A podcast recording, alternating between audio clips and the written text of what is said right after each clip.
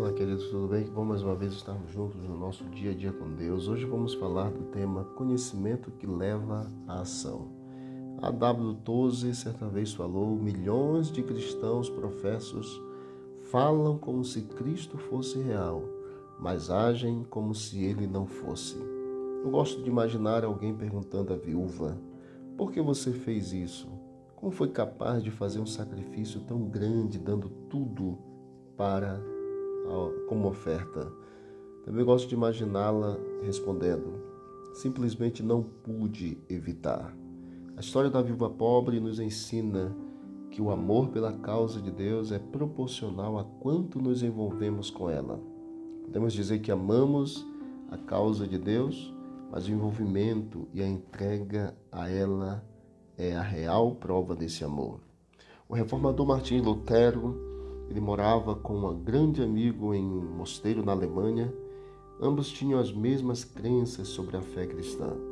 Os dois expressavam forte amor pela causa da verdade. Contudo, enquanto Lutero decidiu travar a guerra em nome da reforma, seu amigo preferiu permanecer no mosteiro orando e intercedendo por Lutero. Certa noite, aquele amigo teve um sonho. Viu um campo sem fim que parecia tocar o horizonte a seara estava pronta para a ceifa. Também viu um homem tentando colher sozinho toda a provisão do campo. Uma tarefa impossível. Logo conseguiu enxergar o rosto do trabalhador solitário. E o rosto era de Martinho Lutero. O sonho lhe ensinou uma grande verdade.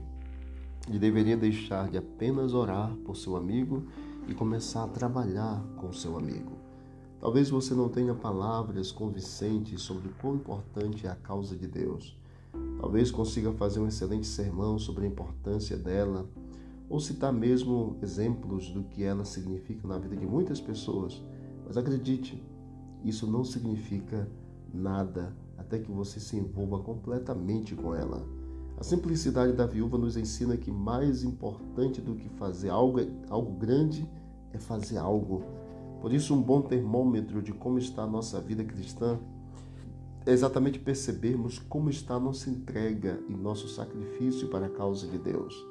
Ellen White, uma grande escritora cristã, expressou isso com as seguintes palavras em meio de uma oração: É esta a linguagem de seu coração? Sou completamente teu, meu Salvador. Pagaste o resgate por minha vida, e tudo que sou ou ainda espero ser é teu.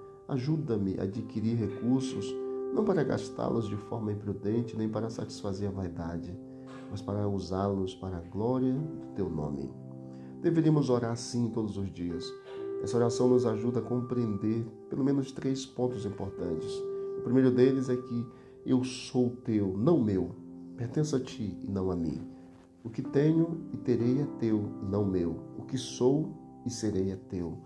Que privilégio podemos dizer que tudo que temos, tudo que somos, pertence ao Senhor.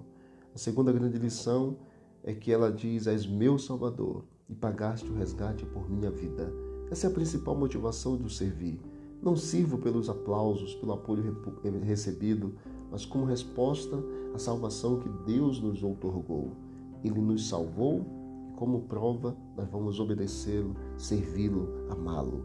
Em terceiro aspecto, ou terceiro ponto, Ajuda-me a adquirir recursos que sejam usados para a tua glória, para a glória do teu nome, disse ela. Aqui está o aspecto prático desta oração. Podemos passar a vida toda teorizando: eu sou, pertence ao Senhor, tudo que tenho pertence ao Senhor, és meu Salvador. Mas esse terceiro aspecto é ação, é o resultado da verdadeira compreensão dos dois primeiros pontos.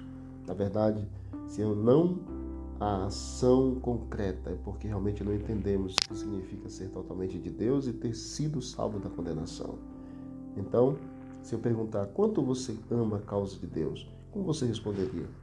A melhor maneira de responder não é com palavras, mas com uma vida completamente dedicada e envolvida com a obra de Deus.